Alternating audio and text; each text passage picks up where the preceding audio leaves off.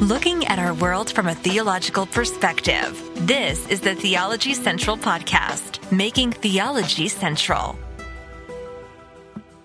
Good evening, everyone. It is Wednesday, January the 4th, 2023. It is currently 6.02 p.m. Central Time, and I'm coming to you live from the Theology Central studio located right here in Abilene, Texas.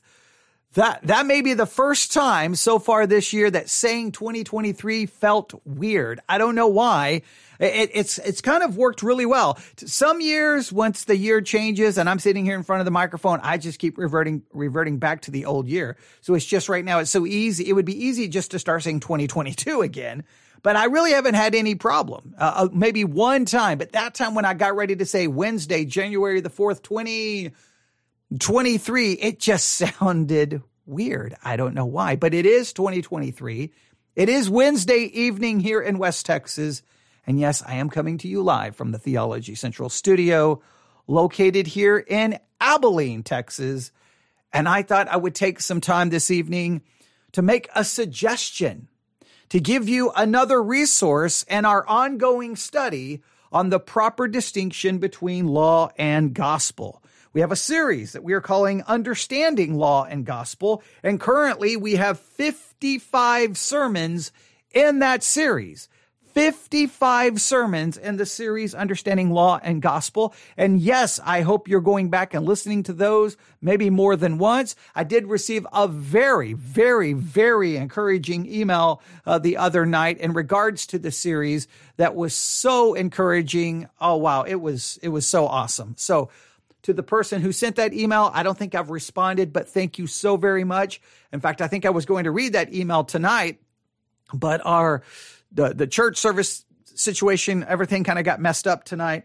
So, but I will be reading that soon uh, to the church when we're when we're back in this series, and I'm standing behind the pulpit because uh, I, I, want everyone to hear it because it was uh, an amazing email and very encouraging, and I'm very grateful for it.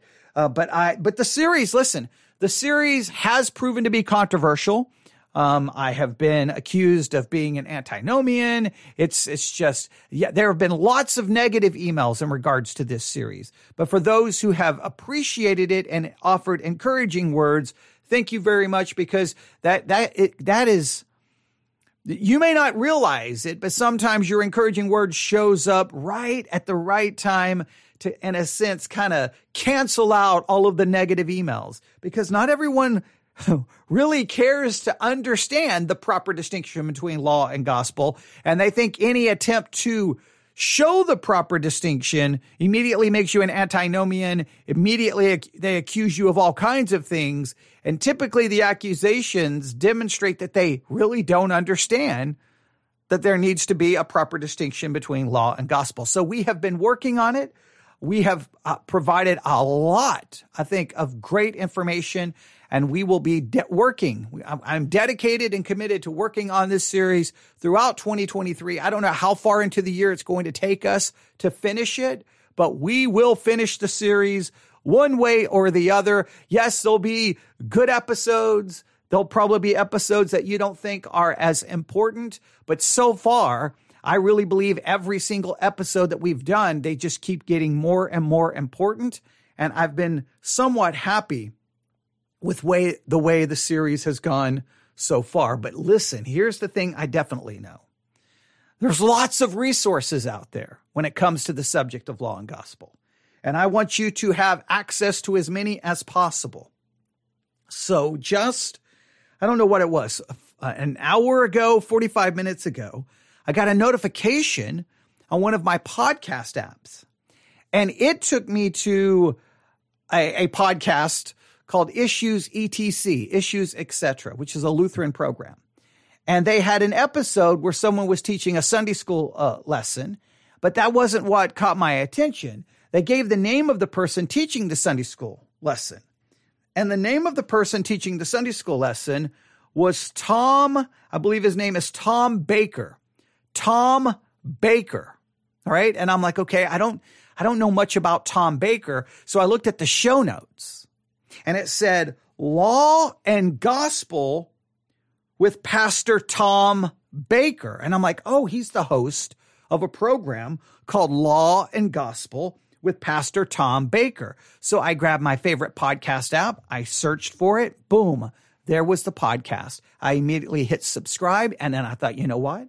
I'm going to just go through here, choose a random episode, and tonight, for our kind of kind of a special episode in our ongoing series on understanding law and gospel, we will review one of the episodes of this podcast.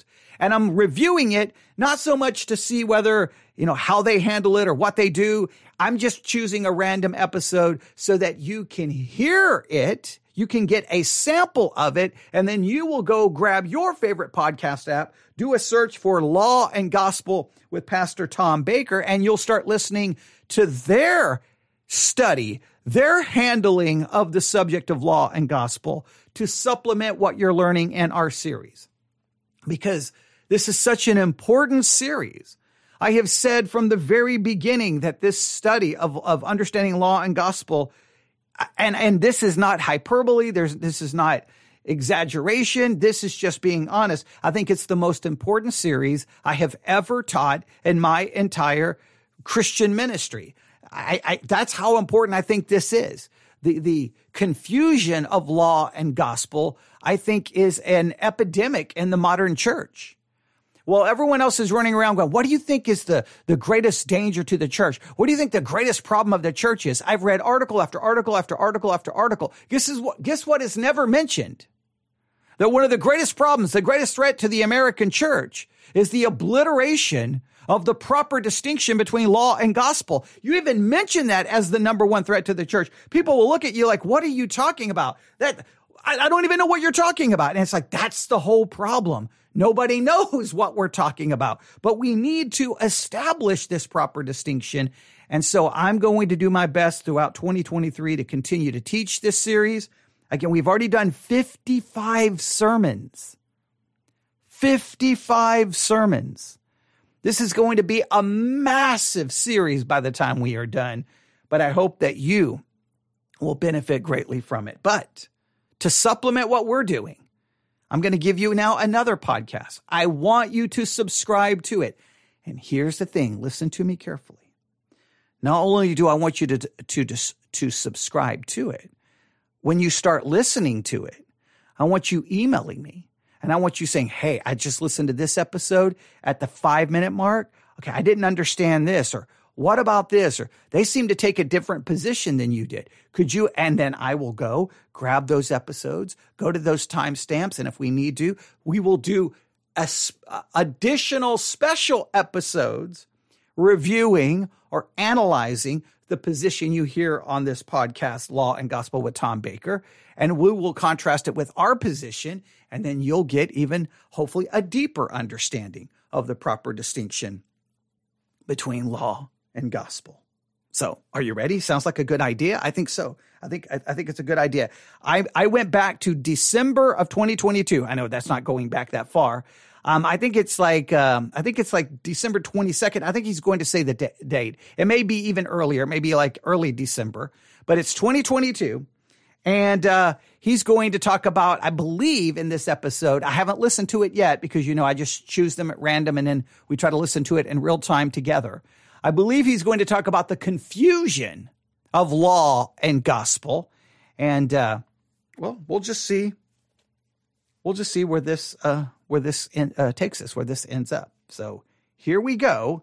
Um, it, it comes in a little loud, and then I think it, it levels out. They have their levels way loud at the beginning, but I think they level them out. And uh, th- I think this is definitely coming from a Lutheran perspective, considering uh, issues, etc., was featuring him teaching a Sunday school lesson, clearly, then um, it's Lutheran because Issues ETC is a Lutheran program. So this is going to be giving you the Lutheran perspective of law and gospel. And we have been considering uh, the Lutheran perspective on law and gospel because in our series, we've been utilizing a book called, called God's Yes and God's No. But we have been offering our own perspective. So we have so we, we've made some modifications to some of the things we've heard so far in that book, but just so that you kind of have an idea where this is coming from. So are you ready? Here we go. Again, what, while, while I'm going to continue to kind of delay, because I want you to grab your phone, your tablet, your computer, and look up Law and Gospel with Tom Baker. And I want you to subscribe to it. And I want you to, I want you to spend all night listening to episodes of it. All right. Here we go. Let's review a random episode from Law and Gospel with Tom Baker. Here we go.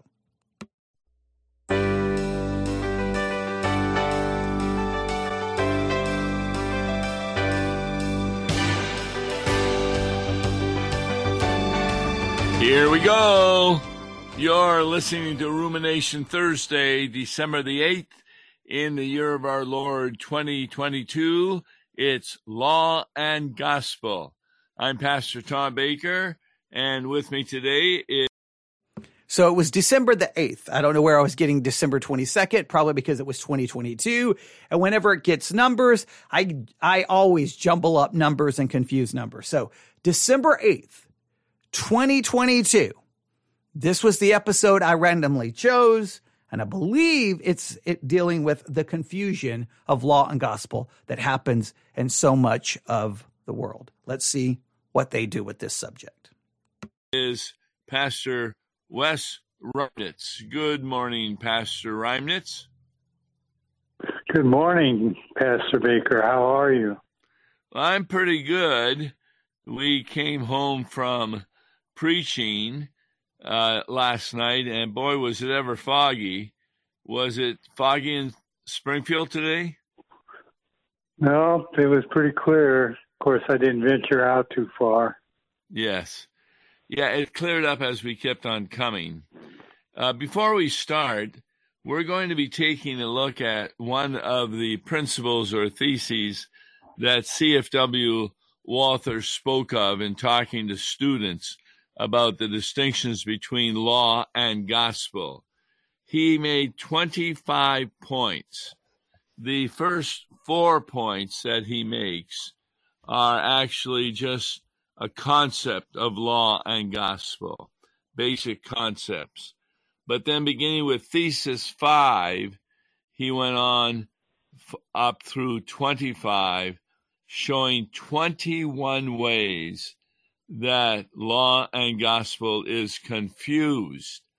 And the basic way of that being confused is by improperly making Christ a lawgiver rather than one with gift.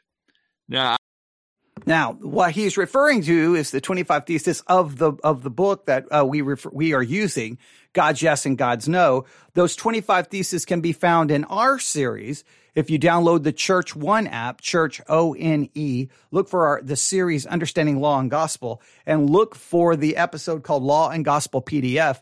You'll see. Now, the 25 theses you will see is our modification of the original 25 theses. We, we kind of rewrote them and, and, and work through them, but you'll, you can get a, a basic idea. So, um, he's saying that basically the, the book starts with four theses that kind of lays down what law and gospel is. Then it, the rest of the book tries to show you how law and gospel is confused. And the number one way it is confused is where either on purpose, inadvertently, it, it, whether Christians even understand what they're doing, they turn Christ into a law giver. And, uh, well, th- that can create some problems. So let's see how they articulate this and what they do with this. I was struck as we talked about for today that I thought be nice to go back to at least one thesis that that's kind of complicated and when you first read it you wonder oh boy and it's a thesis that says we are not saved on account of our faith, for the sake of our faith, or in view of our faith, which I believe a lot of people really think that that's what faith is, that it saves us. And, by the way, before we continue, I ha- excuse me, I had the reader's edition of Law and Gospel it's over 500 pages long. And it's at a very reduced price of $45. So if you email us at law and gospel at lawandgospel101.com, we'll be able to send you a copy of this before Christmas. And so we are encouraging you to have a copy of Walther's Law and Gospel. You, you use it quite a bit in your when you do sermons, do you not, Pastor Reimnitz? Oh yes. In fact, uh, uh, in reading it this morning, I mean, we're going to look at thesis 14, but uh, I was looking at thesis 10, and it, it was interesting listening or reading Walther talking about uh, how people view faith in in the world of the unbeliever uh, the same as as a Muslim or a Hindu. And uh, I'd seen various articles on the internet trying to equate Jesus as a Hindu or a Muslim. And uh, I think this one that we're looking at this morning, thesis 14, really gets into what what uh, faith is for the believer. Yeah, some good points there. Now, this one is a complicated thesis and they're jumping ahead. So we're getting a preview of where we are going. So I'm going to be interested to hear this one out because this one does get a little confusing. So are we saved by faith? Are we not saved by faith? How do we understand salvation and faith and a proper distinction between law and gospel? This one, just listen to me carefully. Just listen to me carefully because, because I, I know that we, this has a tendency to lead us maybe into a little bit of confusion. But I embrace confusion, right? Because sometimes we have to be confused. And then once we are confused, we have to struggle through the confusion. And then typically we come out the other side with better clarity. It's just some people get very nervous about the confusion. And so they fight the confusion and they just, no, give me a simple answer. I don't want to be confused. I don't want to struggle. And they get, can get defensive and they can put just, you've got to sometimes embrace the confusion embrace the questions, embrace the struggle, be patient and be calm, and then slowly but surely we will work our way out of the confusion with a better understanding. So if we get a little confused here, don't worry about it because when we get to this thesis, we will spend as much time as necessary to figure this out. So we are thinking of the proper distinction between law and gospel, right? And then how do we understand faith in a way that it doesn't become law? It become, in other words, can we have an understanding of faith that makes it more law than it does gospel? And I do believe that it it can happen. Now, I, now I'm going to go with uh, I'm just going to throw out just this general idea. I don't know if this is the direction they're going to go, but let me help. Uh, let me try to throw this out there just as a a thought, as my own kind of hypothesis or thesis, because I think it's very important. And we have already discussed this in our series, if you remember. If you haven't listened to our series, you may not remember this, but just pay close attention to this. In some systems of theology, when Jesus says, believe, right? That we are called to believe. We are, we are told to believe the gospel. We are told to believe in the Lord Jesus Christ. That salvation is a call to believe. Salvation is a call to have faith. Some people say, well, well, wait a minute, wait a minute. Yes, I am to believe, but they don't see the call to believe necessarily as a command. They see it somehow as just an invitation. We're just being invited to believe, but not a command. But I believe when you read some of the scriptures, believe and you will be saved. It's almost spoken of as an imperative, as a command. So if I'm saved by believing, well, then I'm being saved by doing something by works, especially if in your system of theology, a person believes because of their something in them. They just choose to believe. They can exercise their, it's an exercise, they're exercising their will, their thinking, and they just do so. Well, then, yes, if, if the, if the call to believe is a command, and people just believe on their own, then salvation becomes about works because now you're responding to a command and you're being saved by your response to that command. Right? That's problematic. Now, in the reformed world, the problem disappears because we can say, yes, the call to belief and repentance is a command. However, in the gospel, God gives those who believe the faith. He grants the repentance. He grants the faith. So therefore, we are not saved by uh, anything we do because we're given the faith.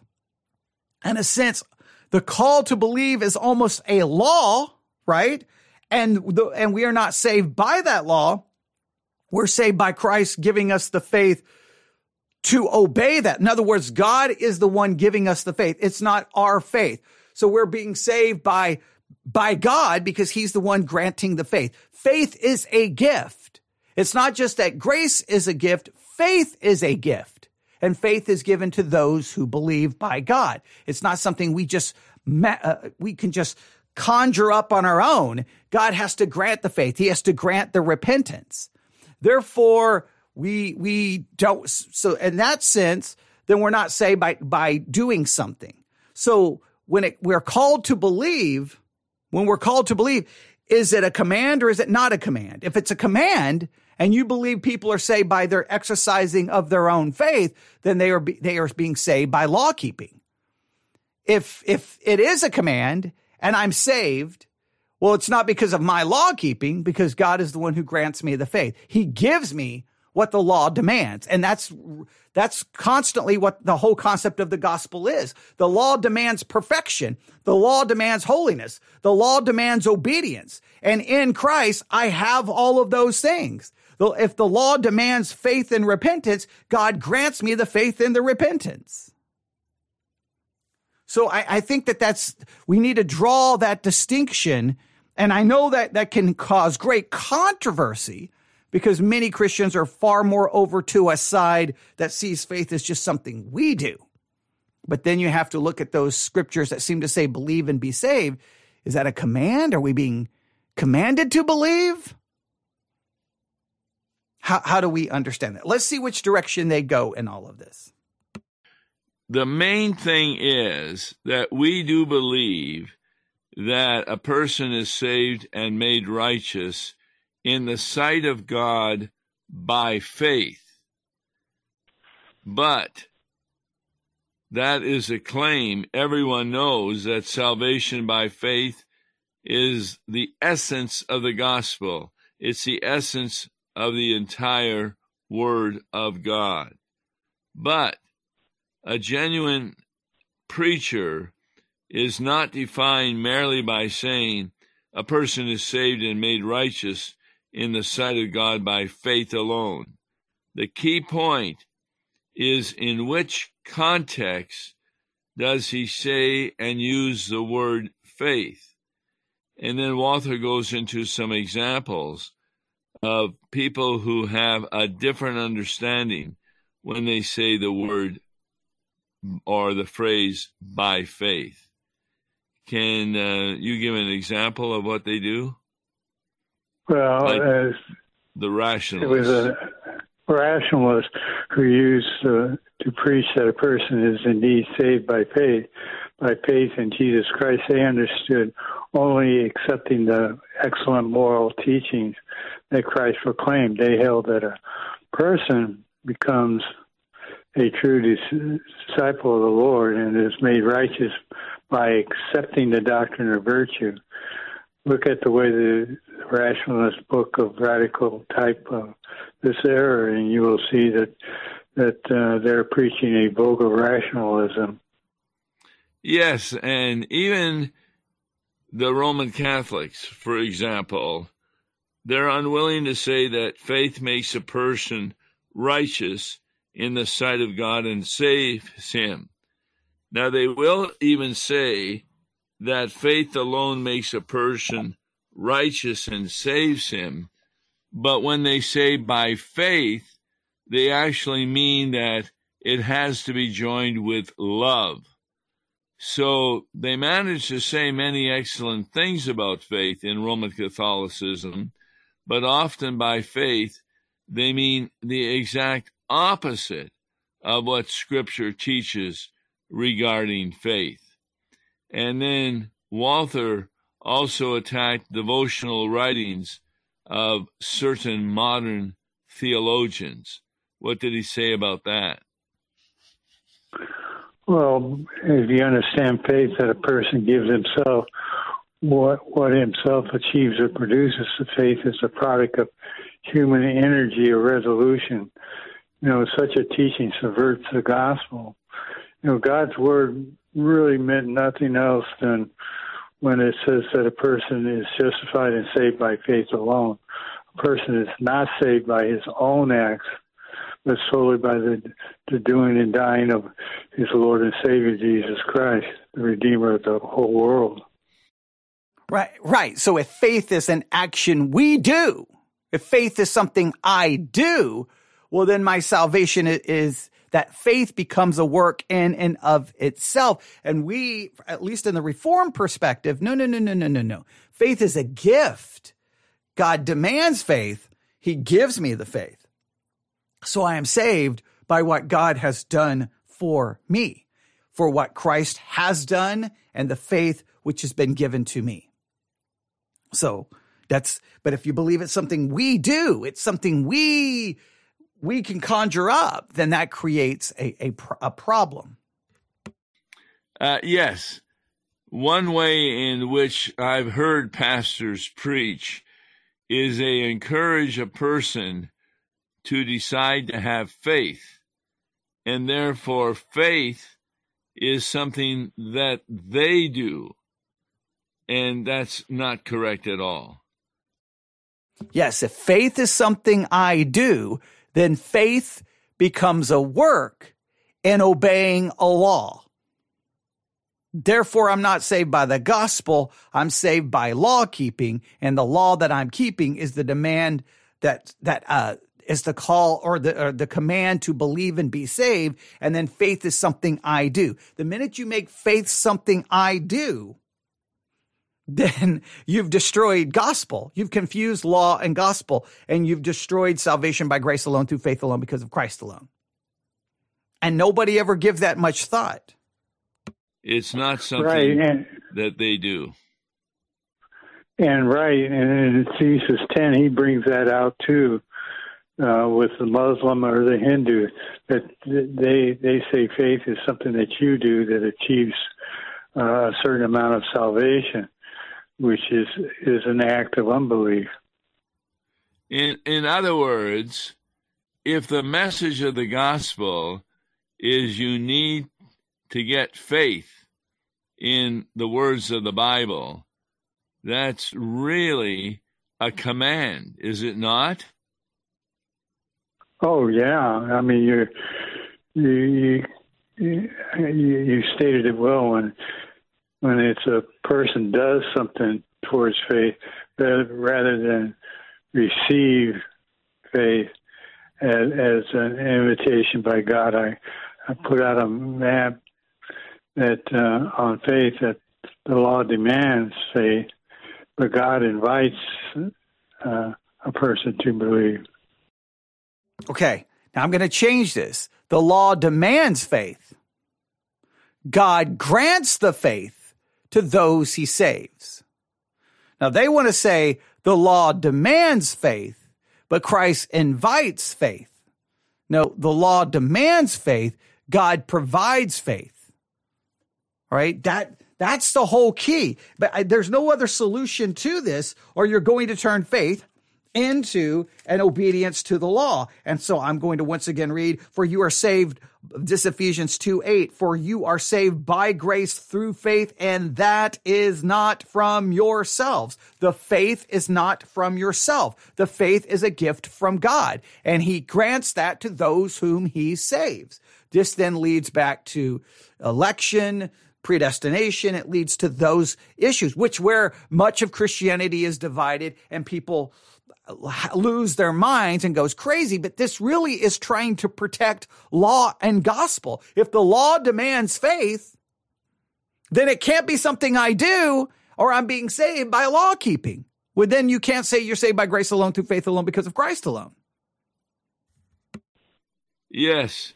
One of the false theologians, his name is Luthardt, and he wrote that faith is a free act of obedience that man renders. Please note, see what someone, some theologian said? Faith is the free act of obedience, which man renders. Now, I wonder if you put that down and, and your church's confession of faith, that faith, or your doctrinal statement, that faith is the free act of obedience which man renders unto God. I wonder if anyone in your church would go, wait, that's a problem. That's amazing. I wonder if anybody would even notice it, if they would even catch on, if they would even see it. And I think that's a that's a valid question because I don't think many in the evangelical world would even care or even see the issue. And Walther really looked at that closely and he said, No, if it refers to the fulfillment of a duty for which a person expects a reward, that faith is therefore a work of the law. Exactly. See, if I if I'm believing in order to get a reward, which would be salvation, and I'm the doing the believing, then I'm I am obeying the law in order to get something from it. Then the whole system is a works based system. And that faith is not such a duty. If it were, it would be a requirement that God set before me, as if God says, Now I've done my share, namely having my son die on the cross. Now you have to do yours. I'm not asking much of you, but I do require that you repent and believe. And we are called to repent and believe. We are. And I believe that the theological solution to this dilemma is God grants the repentance and the faith. He gives us that. And there we are saved therefore by what God gives us, not by what we do, because we cannot repent. We cannot believe apart from the sovereign gift of God. And he grants those things. Now, if you take a look at John 3:16, for God so loved the world he gave his only begotten son that whoever believes in him will not perish. The way they look at that verse is God does his part, giving his only begotten son. Then it's up to you to do your, your part, and that is to decide to have faith in those words. And therefore, you are not saved by faith. You are saved instead through your faith, on behalf of your faith, on account of your faith, for the sake of your faith. And faith then becomes an obedient work that you are to do. Okay, now I hope you see what he's trying to say here is that that if you turn faith into something we do, now you're obeying something and then you destroy the whole gospel concept. Now, someone in chat just asked, I'm assuming we cannot refuse a gift from God. No. Okay. This is very important to understand. Now, I'm going to, I'm going to try to answer this from the reformed theological perspective. All right. So please hear this out. There, we by nature refuse all of God's gifts. We don't want it. We refuse it. We refuse it. We refuse it. We refuse it until God changes us, right?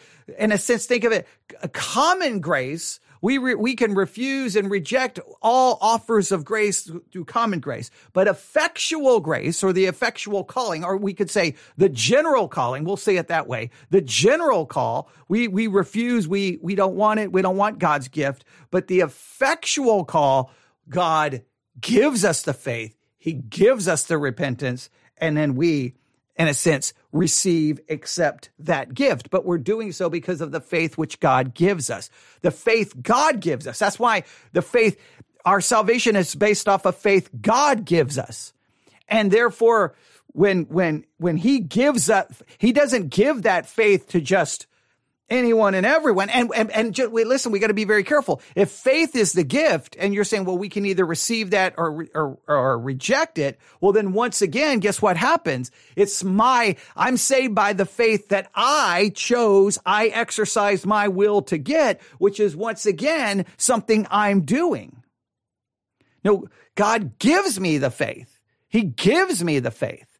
And so therefore, He's, it's all of him. If it becomes any of me, then I can boast that I was smarter than that person and I received a gift. I'm smarter. I figured it out. I did this right. No, no, no.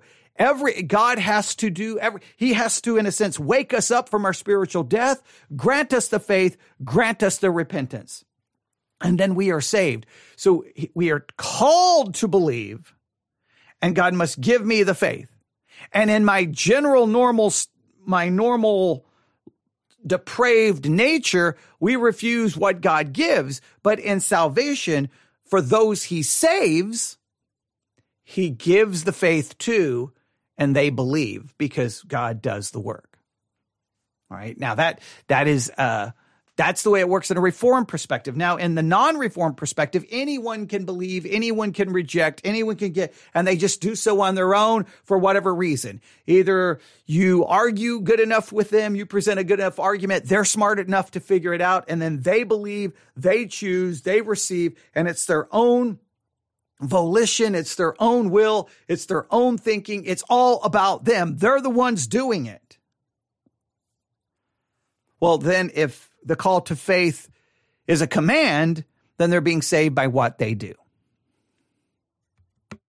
But faith is not a gift, is it? Uh, I'm sorry, no, faith is not a work. It's not it's a work, it's a gift. gift. It says, whoever believes doesn't say that I accept Christ as my Lord and Savior. I think that's where many people go off the rail uh, that that it really is a gift that uh, that He gives, or uh, like in Acts four twelve, there is salvation in no one else. There is no other name under heaven given by by men by which we must be saved. It is a gift of God to us. What I like about Walther's lectures, he often uses analogies to help us understand. And the one he uses about a beggar. A beggar approaches you asking for a donation, and you say to him, I will give you something on one condition. He asks what the condition is, and you tell him that the condition is that he accept your gift. Would he not consider your condition a joke? He would laugh, saying, Why, I will meet your condition most gladly, and the more you give, the happier I will be to take it. So the gospel is horribly corrupted when you make faith a requirement, because, and you'll hear this among Christians, how do you know you're saved? Oh, because I have faith and that's something that I decided to have. And they think that they're obeying some command from God. And that's really not true. You know what comes to mind when when you hear that is the gospel of prosperity. The more that you quote have faith, the more God gives you money and wealth and possessions that you hear from some of the uh, so-called evangelists out there. Yes, in fact, uh, I know one pastor who says you're not getting blessed because you're not doing enough good works. And so your salvation and your blessings are dependent on your obedience to the law. And so it's really important to understand that faith is not something you decide to have. It is a gift from God. And that gift is one in which you now believe the promises of the Lord Jesus Christ. Right. And so I just want to make sure it's understood that faith is given only to those whom God has chosen to save. I mean, this is where election comes in. And I know I'm going at this from a reform perspective. The other perspective says, no, God, faith is something we do. Now, some may try to argue, no, no, faith is something God offers anyone, but you have to accept the faith.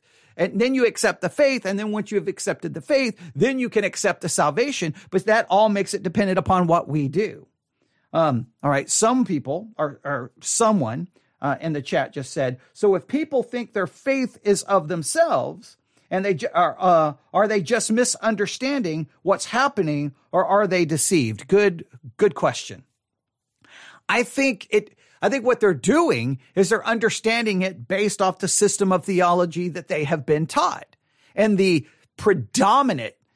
I mean, not it's the dominant majority understanding in the evangelical world is a very semi Pelagian perspective, which says, Hey, God calls us to believe and you choose to believe. You do it. You accept it. It's something you do. They don't know. They don't even know there's another way of understanding it. They don't, they have no clue. They don't even know. It's just that's the way Christians have been raised to believe. I mean, Christians are eh, the most evangelicals. If you just ask them anything in regards to Christianity, it, they, they just, this is the way they speak. This is the way they've been raised. This idea of free will, this idea of I just choose, I believe, I do it. And they never see the greater theological ramifications. Well, wait a minute.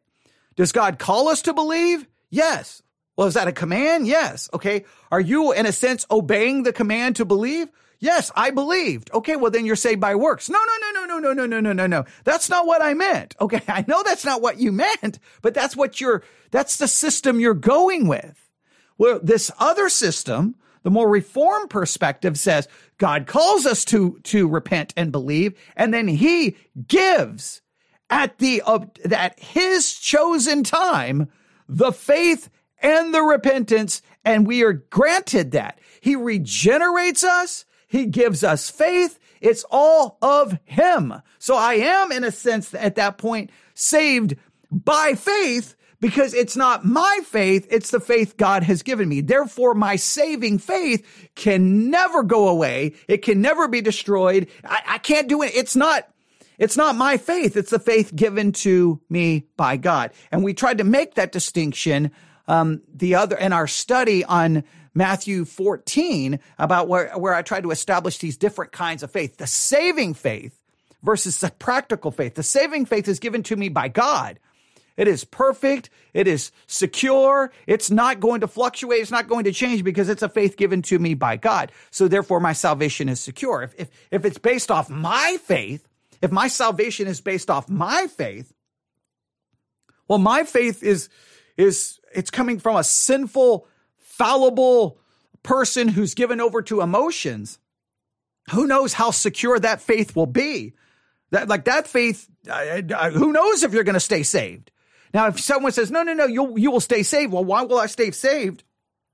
If it's my faith, because nothing I do, first of all, anything I uh, do is not pure, it's corrupted, and it's by no means secure but if it's a faith given to me by, by God, I think most people, I, I, I don't want to say deceived. I just don't think they've ever heard any other perspective. I mean, most churches are not having in-depth discussions about the proper distinction between law and gospel and to understand faith as being a gift given to us by God versus the typical theology that faith is something I do. It's something I exercise. It's something inside of me. Because the minute you say God is the one who gives the faith, well, then you know the theological question that would be asked. Well, why doesn't he give everyone that faith? And clearly he doesn't. Now, again, if you say, well, well, you can, he offers faith to everyone, but you can reject the faith. Well, now your, it's your accepting and rejecting. It's still something you do. And if it's something you do, you're right back to salvation becoming a work. Faith is something just granted to me. It's just given to me. I go from a believer to an unbeliever purely because of the sovereign grace of God. Now, I understand people don't like that. But if you don't like that, then you're turning salvation into a work. And if you turn it into a work, then there's a problem. So I don't ever want to say these people are deceived. I just don't think, look, when I first became a Christian, I, I didn't understand all of this because I was never taught it. I was never taught it in any way, shape, or form, right?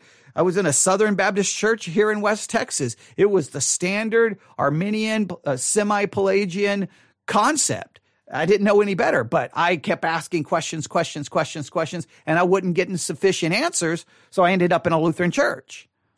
That's how I ended up as a Lutheran. Now I ultimately left Lutheranism, right? But I, I, I will always take the things I learned in Lutheran, Lutheranism and be eternally grateful, like law and gospel. Now, I didn't understand it completely at the time, the proper distinction of it, but I now appreciate it a little bit more. Now, Lutheranism has this kind of weird perspective, which sometimes I don't feel like they go all the way to the reform perspective. So it's kind of this caught in the middle idea. But I want to make sure that I, I look, I believe the law, I believe God demands that we believe in order to be saved. And the only way to get around that is therefore what the law demands, God provides. The law demands I am holy. God provides holiness. The law demands that I'm obedient. God provides obedience. The law demands that I'm not a sinner. My sin is washed away. Everything the law demands, God provides in Christ Jesus. So I am saved by a faith that is not mine. It is a gift given to me by God. And if you thought that faith was something that you have to do, then the promises of the gospel would be conditional. Talk about the difference between law and gospel in regard to conditional and unconditional. Well, God does not attach a condition to his grace when he offers it to a sinner and asks him to accept it. It would not be a gift if it were attached with a condition to it. In the same way, it would not be a gift. Someone came up to me wanting something, and I told him, I will give you something if you work in my garden. He would say, What kind of present is that? Do you want me to to to work the, whole day? It's the same thing in Ephesians 10, where if you love and do duty, that shows that you have faith and uh, a condition uh, that they would consider themselves justified and saved by faith and not on account of their faith. Yes. One of the best Bible verses CFW brings up is Romans 4, verse 16. It says, That is why righteousness comes through faith, in order that it may be of grace. And what's grace? Grace is receiving a gift from God that you do not deserve. But if faith is something that you decide to bring into existence, then you would deserve that. And that is so important. If the gospel promises are conditional and you have to meet the condition in order to get the gospel promises, then you're not saved by grace. You're saved by works. But if the, if the promises of the gospel, whatever condition is placed there, whatever demand is, God has, will meet that condition perfectly for us. Therefore, it is not by our works or efforts. It's by grace. Either it's by grace or it's by our efforts. And if you say, well, you get this if you do this, the minute you say, if I do this, then it's not grace. I'm earning it because I'm doing what's required. I'm it's a debt that's being paid to me. Hey, you can have all of this if you believe, and I, and I exercise my faith and I get it. Now you can say you can have this if you do this, and then God says, and I'll take care of that demand or that command or that that requirement or that condition, and He grants the very faith that is required. That's the look. That's the only answer in this. Now, the Lutherans try to kind of have this middle ground that I think is somewhat confusing. Well, well, uh, either, well, it isn't conditional, but for God so loved the world that he gave his only begotten son that whosoever believe shall have everlasting life. That looks like a conditional promise. You have to believe. right? Or I don't get everlasting life. Well, are you believing on your own? Well, then you're the one meeting the requirement. Therefore, you're not saved by grace. You're saved by works. But if God gives the faith to those who believe and they get everlasting life, then guess what? The everlasting life is by grace and God gives us the belief that is required to obtain it. And therefore it's all by God and it's all by grace and it's not by works. That, that's the only theological solution to this. Salvation, because you have now done something. And that's why using the proper prepositions in front of faith is so, so important. Right. Well, in short, the promises of grace demand nothing of humankind. When the Lord says believe, he does not speak a demand, rather, he extends a, a urgent invitation for people to apprehend, to appropriate what he is giving without asking anything in return for it. See, and that that's kind of like they're trying to find this middle ground. It's an invitation. Yeah, but if I don't receive the invitation, then I don't get it. So there's something I'm still doing.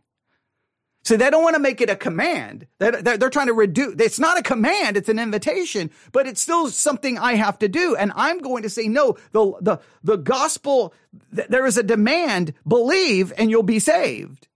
And I'm saying whether you, whether you want to call it an invitation or whether you want to call it a command, here's what I know. I don't do it. God gives me the faith. God grants the repentance. Therefore, there's no room for me to boast because it's all a work of God. Yes. And this gift obviously is accepted. But needless to say, the person who does not accept it loses the gift, but not because there was a condition attached to it. They just don't have faith. So he's trying to say that there's no condition, but there is a condition. If you don't accept it, you don't get it. So their, their middle ground, I don't think works. I don't think the middle ground works here. Because if you say, well, hey, it's not a command, it's an invitation. But if you don't accept the invitation, you don't get it. Well, then that's a command. That's a condition. so, so you have to explain this in some way, shape, or form, right? They're like, hey, it's not a command. It's not a condition. But if you don't accept it, you don't get it. Well, then it's a condition. The only way to do so is what God says. Here, you can have this if you believe, and then I'm going to grant the faith sovereignly to those who will believe. I will grant the faith. I'm going to grant the righteousness and imputed righteousness. I'm going to give the repentance. Everything that is demanded, every condition, every whatever words you want to use, God provides. I, I cannot see this middle ground doesn't work. And the semi Pelagian to Pelagian Arminian view is just a disaster when it comes to all of this. And so Faith is not placed in opposition to grace, just as the beggar's act of accepting a gift is not placed in opposition to the free benevolence of the giver. Uh, a beggar would be insane if he said to the donor, What? Now you want me to accept it also?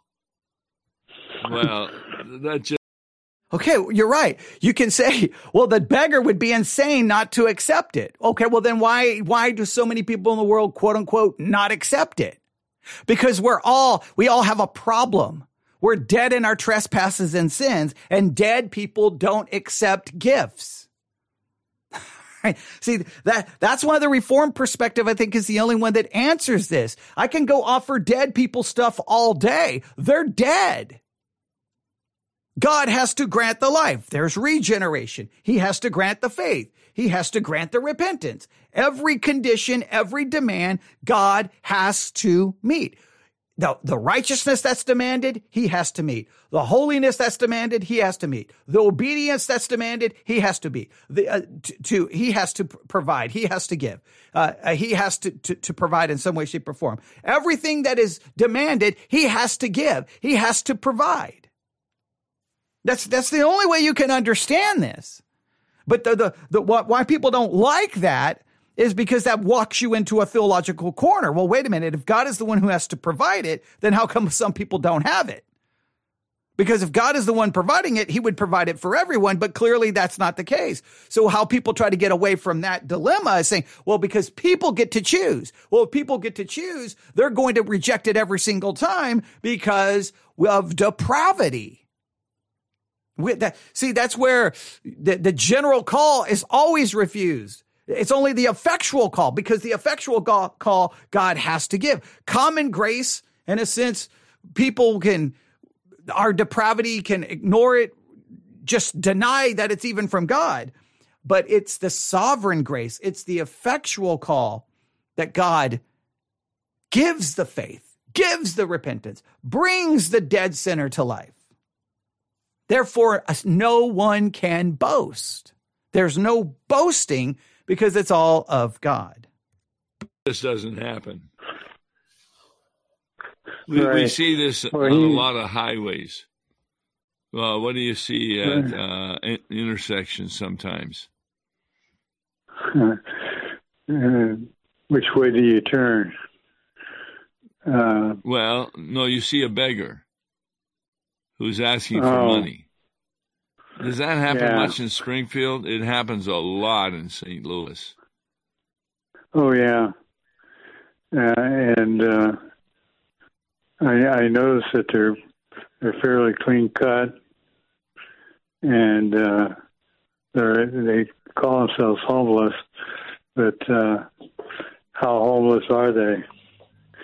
Yeah, uh, we we we have what we call crews of them that that station themselves at various parts of Springfield.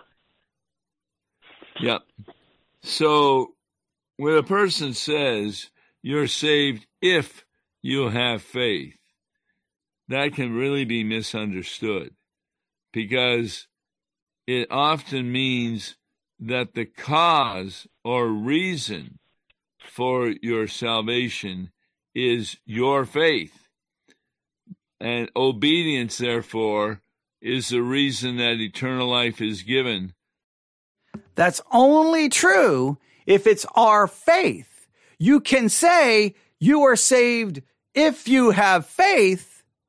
And the only, and therefore the only way to have that salvation is you have to be given that faith in a sovereign way. God grants the faith or it's your faith, or you have to say, well, you're not, they, they, they want to get away from that language saying, well, if you believe, they're trying to get away from that language, but they're trying to find this middle ground. Well, it's not your faith. It's the faith God gives, but you had to receive the faith. Well, well, that's still, there's the if part. My thing is make it, I think that it's a command and we are saved by God taking care of that command for us. Everything the law demands, God provides. To those who keep the law.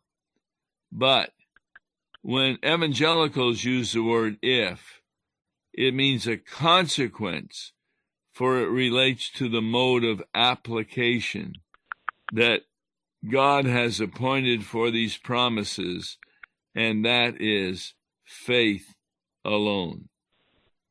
Mm. So, faith is merely a passive instrument, like a hand into which someone places a dollar the hand is a passive instrument. The person who receives the dollar does not withdraw his hand. Beyond that, he does not have to do anything. It is the donor who is doing the essential part by first offering a gift into the beggar's hand. See, they're, they're, they're trying to parse this, but they're still going to back themselves right into the same corner. Well, you still have to accept it. Well, that's something I'm doing. We don't accept faith. God just grants faith. And then by faith, we believe. And by believing, then we are justified by an imputed righteousness. But God grants the faith. He grants the repentance. It's all God. God does that. It sovereignly happens. Not the beggar who holds out his hand. Just let a beggar approach a miser and see what good holding out his hand will do. The miser might even turn his dogs loose on the beggar if it becomes annoying. So, holding out your hand is not a way to get money, but when it's offered to you, you'll hold out your hand. Similarly, you see, they're trying to parse it. When I hold out my hand, I'm doing. I'm doing. And once I'm doing, then salvation becomes a part of what I have done. Therefore, there is room for me to boast. They, are like, they they they don't want to be over in the Pelagian Arminian camp, but they don't want to seem to go all the way over to the Reform camp. So this is this middle ground that is just convoluted in my estimation. Faith, trying to get faith in Jesus Christ, is not the method by which you are saved. Now, you said it earlier. What really saves you? Uh, pay. Uh, oh, the promises of, of God in Christ Jesus who died died for you. You know, as you speak, and you talked about the the beggar on the street at at the stoplight. It it kind of reminds me of uh, the the beggar doesn't hold out his hand until the the driver cranks down his window and offers him the, change that he gives, and then he re, he receives from the person on in the car that, or the person rolls up his window and refuses the beggar. Yes, in a certain sense, we could say that faith is a person's work because it is not God who believes, but man. However, this can be totally misunderstood, which is why we should not. But see, uh, see, they, they, they realize they have to say, well, we do something, but they're trying to, they're trying to modify it. We do nothing. God grants me the faith. He gives me the faith. It is a gift. God grants that to me. Speak like this. Faith is not an achievement of ours. God- Amen. Faith is not an achievement of ours because it's not my faith. I am saved by the faith God gives me. God gives me the faith to believe in the finished work of Jesus Christ. God alone works in me you and I contributed nothing to our faith. In fact, we contributed. See, I hate that. It's not that we contributed nothing to our faith. It's not our faith. It's a faith given to us. Were you baptized as an infant as I was? Oh, yeah. Now, this comes into the Lutheran uh, now, now this is where the Lutheran, the Lutheran perspective blows my mind because on one hand, they want to say, well, there's something we have to do, but then they believe in infant baptism where you take the baby eight days old, you sprinkle it and boom, magic Christian. They're regenerated. Well, then, okay, well, then the baby did nothing. Now, sometimes they'll try to say, well, the baby's, the reason the baby, the baby can believe I've heard that when I was a Lutheran, I heard the argument, well, look at John the Baptist. So it's possible the baby can believe, well, that doesn't make any sense. Some will try to argue it's the faith of the parents or the faith of the godparents. Well, that's ridiculous. So um, that that's where the whole infant baptism thing begins to fall apart in my mind, and that's one of the reasons. That's why I left Lutheranism is because I couldn't understand the. On one hand, they were trying. To, They have this weird concept in how they like hey, no, you have to do something. Well, I mean, the baby doesn't have to do, well, the baby did something. Well, wait a minute. You, you don't do anything. And that's somewhere where their law and gospel distinction, and, and my estimation, sometimes blows up right here. And we, we made no decision for Christ. Christ came to us through, through the sacrament of baptism, water and the word.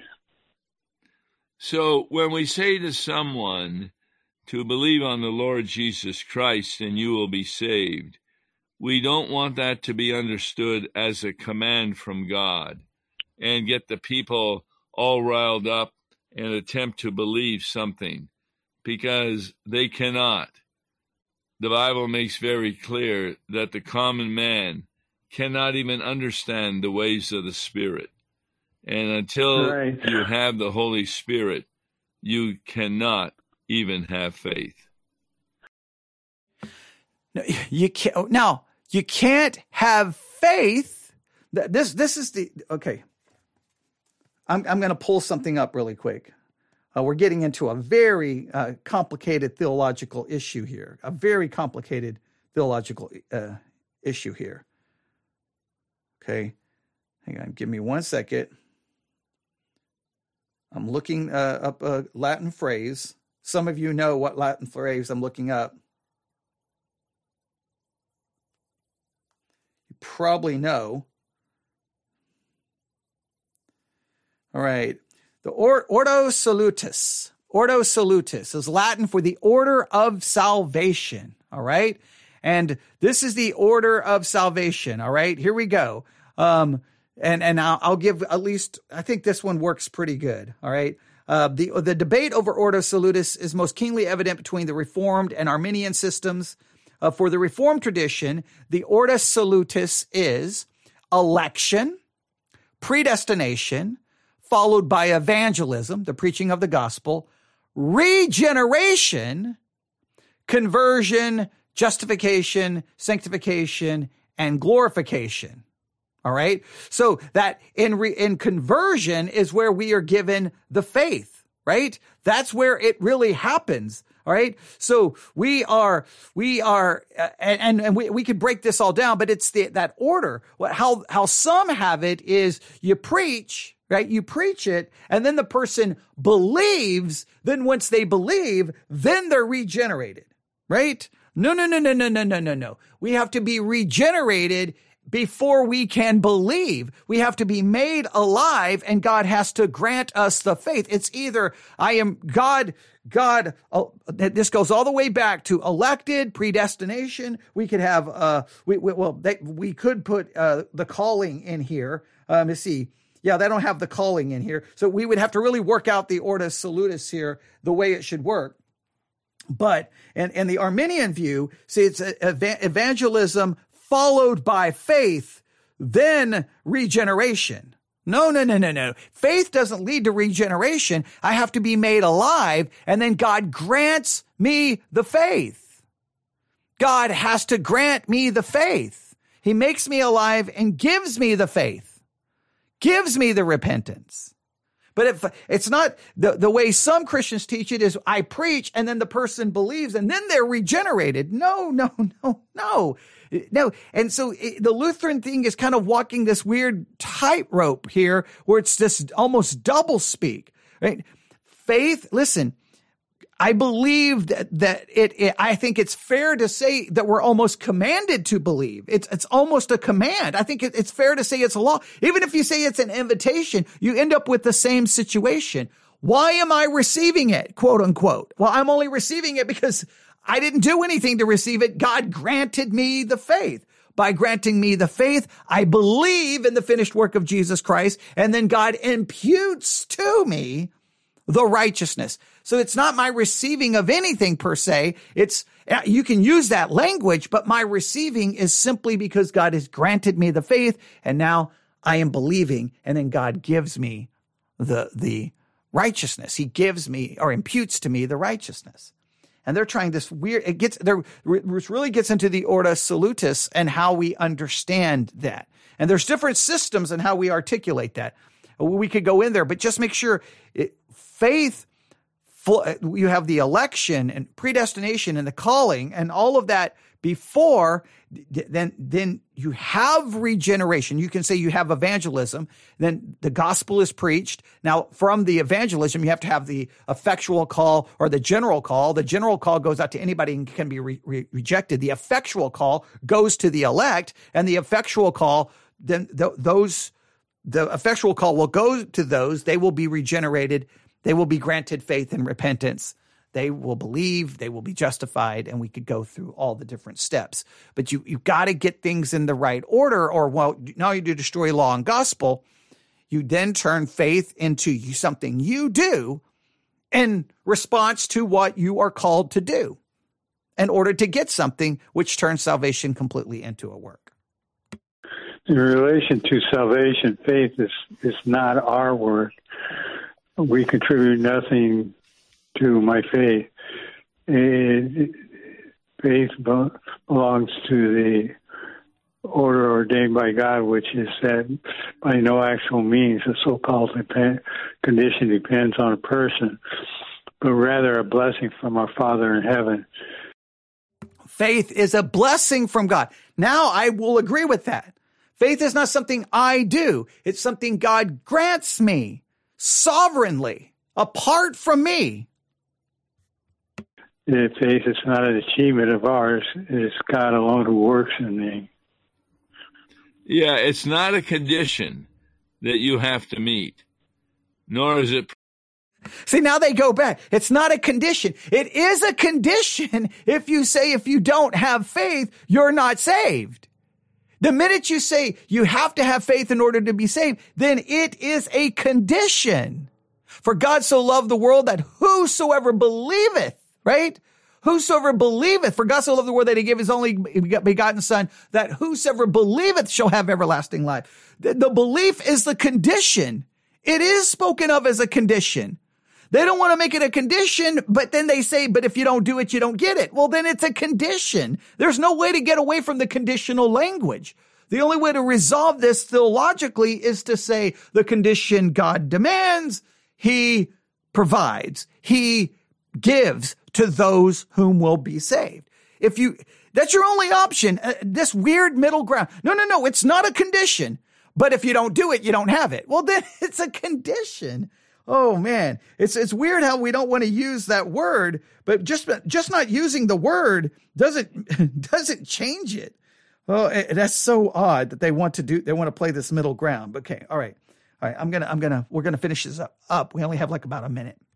Properly speaking, required as a condition because justification is not promised and offered on account of the worth or merit of faith, or insofar as faith is a work.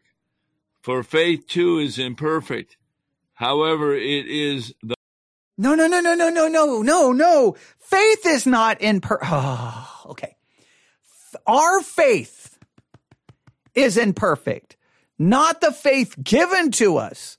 The faith given to us is perfect. See, that's why I, I see, I, and our study, that's why that Matthew 14 study was so very, very, very important. People may, may not have caught on why I was spending so much time in the Matthew 14 and I was so exercised and preoccupied and trying to get conversations going about it because I believe that that was a good example of showing no, there's a faith that saves and then there's our own faith and our own faith is not perfect. It fluctuates. It falls. It falters. It's weak. It doubts. The faith God gives us for salvation is, is a divinely given faith and it is perfect and it doesn't fluctuate and it will never fail and it will never falter. I think there's a distinction. The mode of receiving the blessing offered to people through an account of Jesus Christ. So it's really important to understand what genuine faith is. To be a true teacher, genuine faith is not enough. In addition to faith, you must have the ability to express in proper terms the things that need to be believed. And that's the death of Christ, the forgiveness of sins, and a life of sanctification. And we got to get away from thinking that faith is a command for us to try and render in order to be saved. And we do that Sunday morning, don't we? Early in the service, I, a poor miserable sinner, you know, that we deserve nothing but uh, eternal punishment. And then we receive the, the forgiveness of sins as it is spoken to us as a command by Christ. And I think this is so important.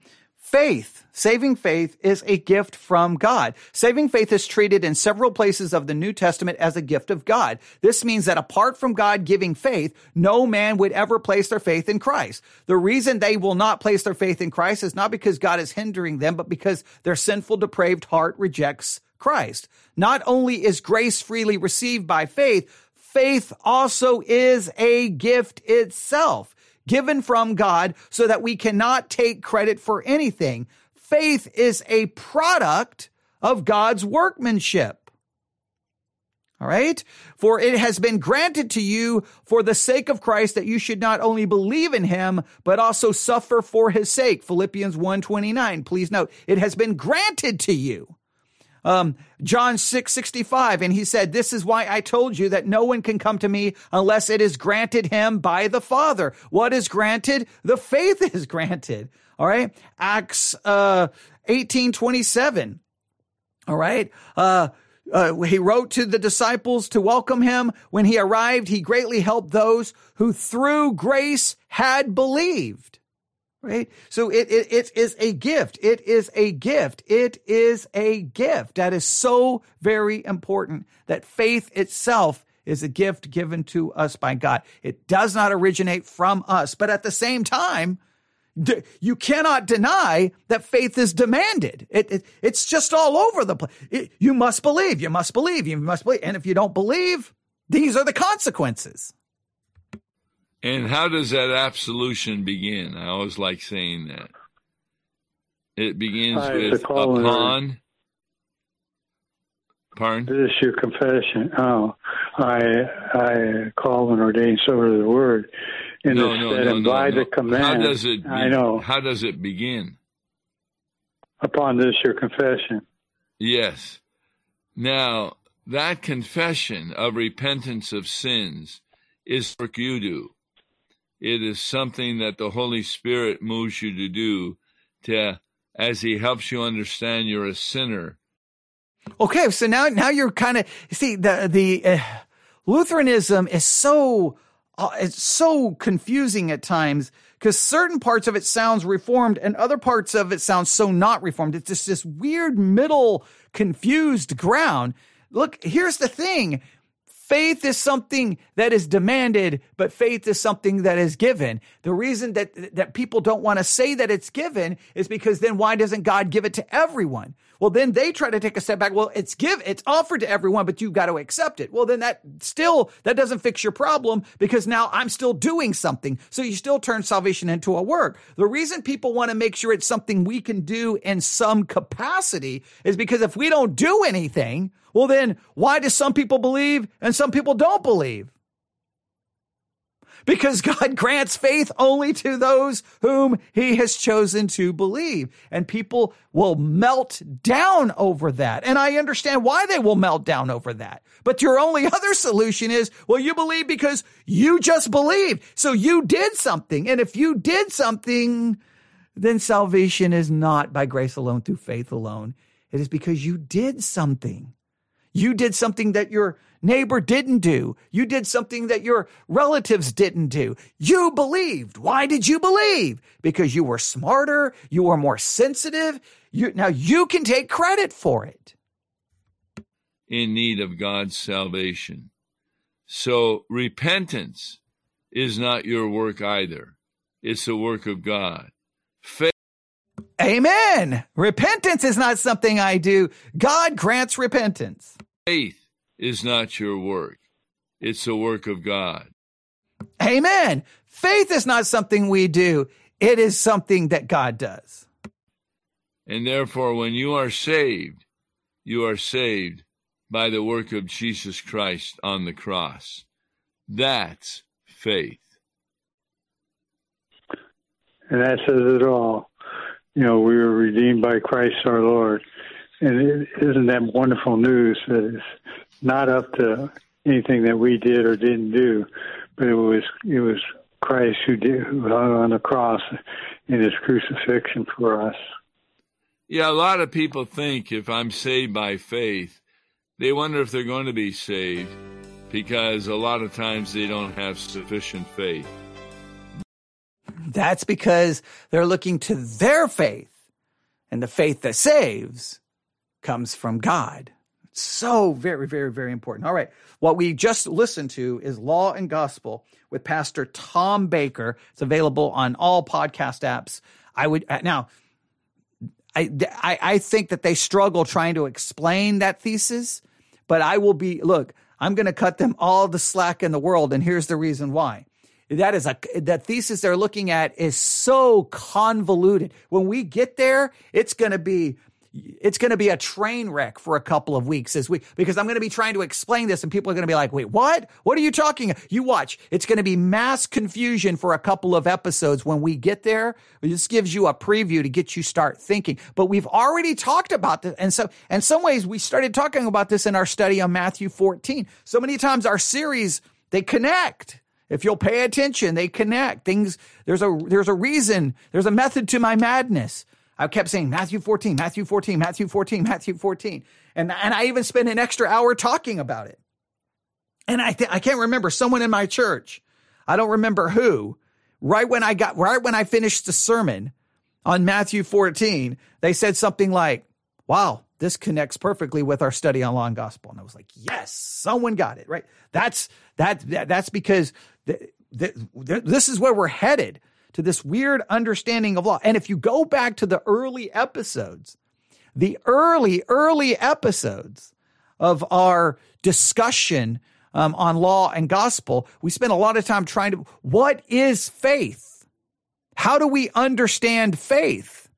Because and we i think we contrasted say a macarthur's definition of faith versus other views of faith and remember it was real you you need to go back and find that because that was very if someone I don't remember which episode if anyone finds the episode where we had that very significant discussion about the right definition of faith that is going to come into play big time when we get here. So go ahead and find it and if you do find it tell me which episode it was so that we can have it ready um, because we need to have that down because that's very important. But i would challenge you to listen to this podcast law and gospel with pastor tom baker because well it gives you a, a it gives you extra material on this discussion and it gives you clearly a more pure Lutheran one. And I think in this case, they struggle. They're trying to find a middle ground.